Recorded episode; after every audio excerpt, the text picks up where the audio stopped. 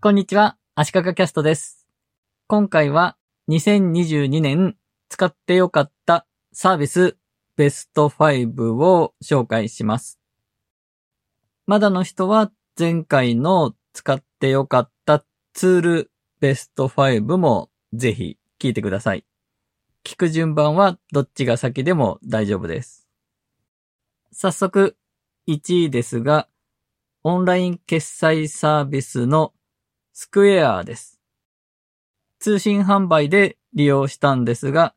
特に大きな問題もなく、初めての通販を無事終えることができました。通販といっても、私が何かを売ったわけではなくて、お手伝いの方です。キャラクターデザイナーの井上久人さんのグッズ販売のお手伝いをしました。EC サイトのようなものは使わずに、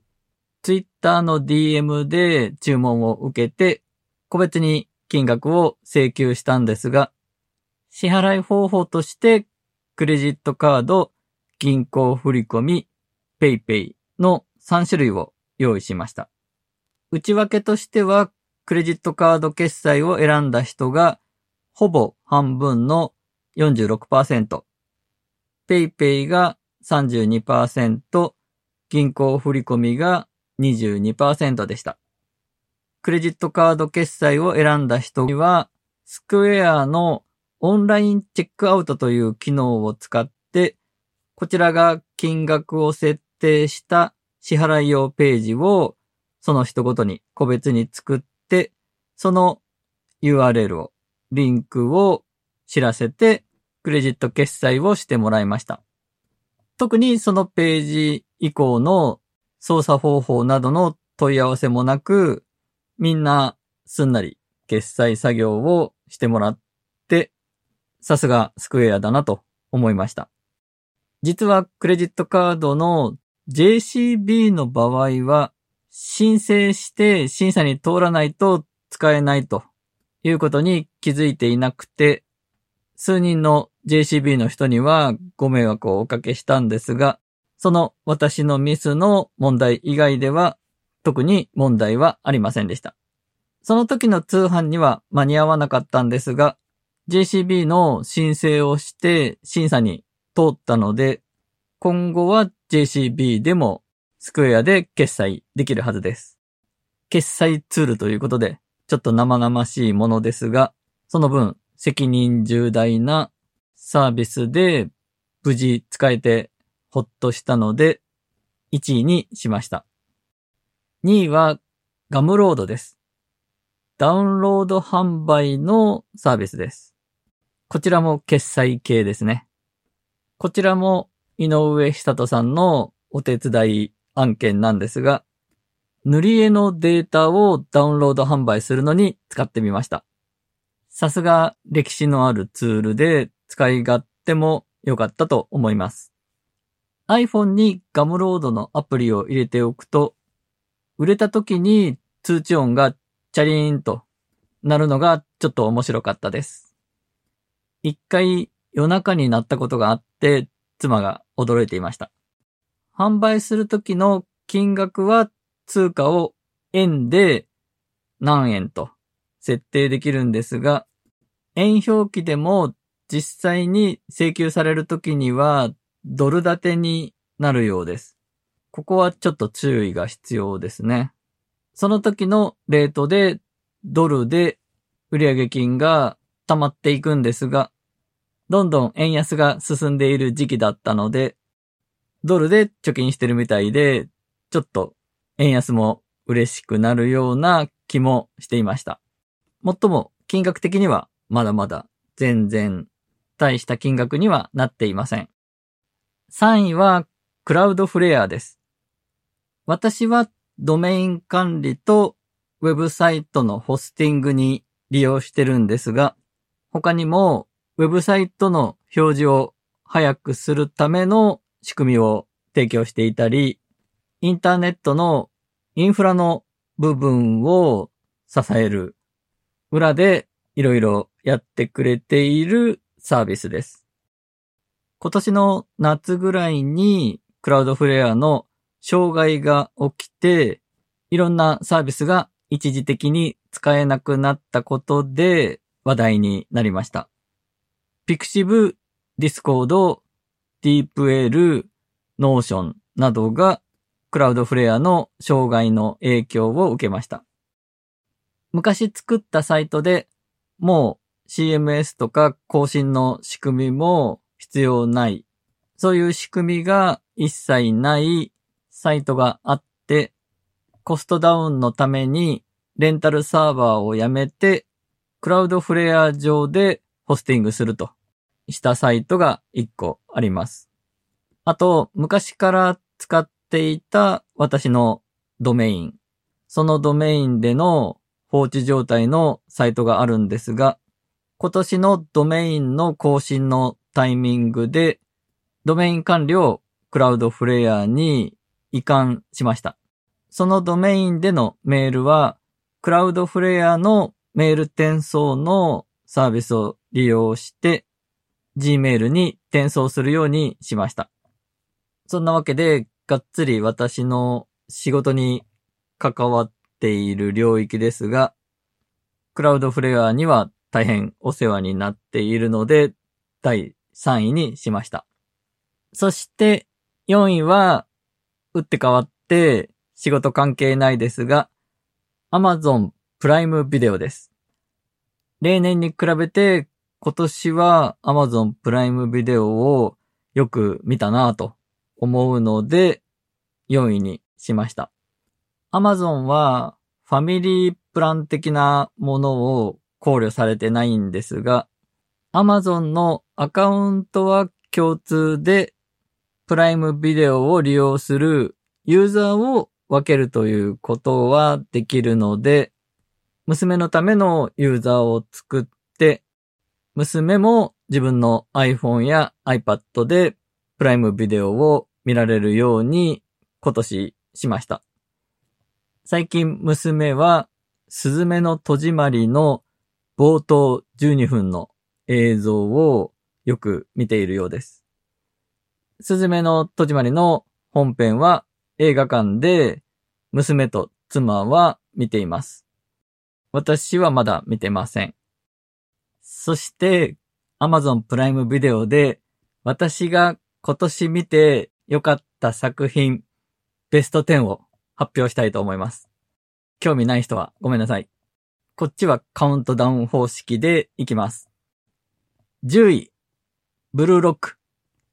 サッカーアニメです。やけに目玉がぐるぐるしているビジュアルが怖いんですが、続きが気になります。今時というか、女子受けしそうな登場人物の男の子たちのカップリングを作る楽しみもあるんだろうなと感じました。9位、TikTok 世界で最も人気のあるアプリというドキュメンタリーです。これは以前、足利キャストでも紹介しました。8位、リコリスリコイル。人気のアニメですね。女子高生たちが実は裏で日本の治安を守ってるみたいな話ですね。女の子が銃を持って戦う系の話なんですが、戦闘シーンがかっこいいというのもありますが、むしろ人物描写とか人間ドラマの方が面白い、よくできてる話だと思いました。7位、ベイクオフジャパン。アマチュアの参加者たちが料理バトルを繰り広げるリアリティショーですね。ブリティッシュベイクオフというイギリス BBS の人気番組の日本リメイク版ですね。6位、知ってるワイフ。韓国ドラマです。この韓国版を元にした日本版のドラマが、関ジャニトの大倉くんと広瀬アリストで放送されて、それを私見たんですが、韓国版も見てみたいと思って見始めたのは去年なんですが、全部見終わってなくて、今年やっとで全話見終わりました。5位、アップロードデジタルなあの世へようこそ。Amazon オリジナルのアメリカのドラマです。人間が死ぬ前にその意識をデジタル空間、メタバースのような世界にアップロードすることにより、肉体はなくなってもデジタル空間の中で生き続けられるという設定でのお話です。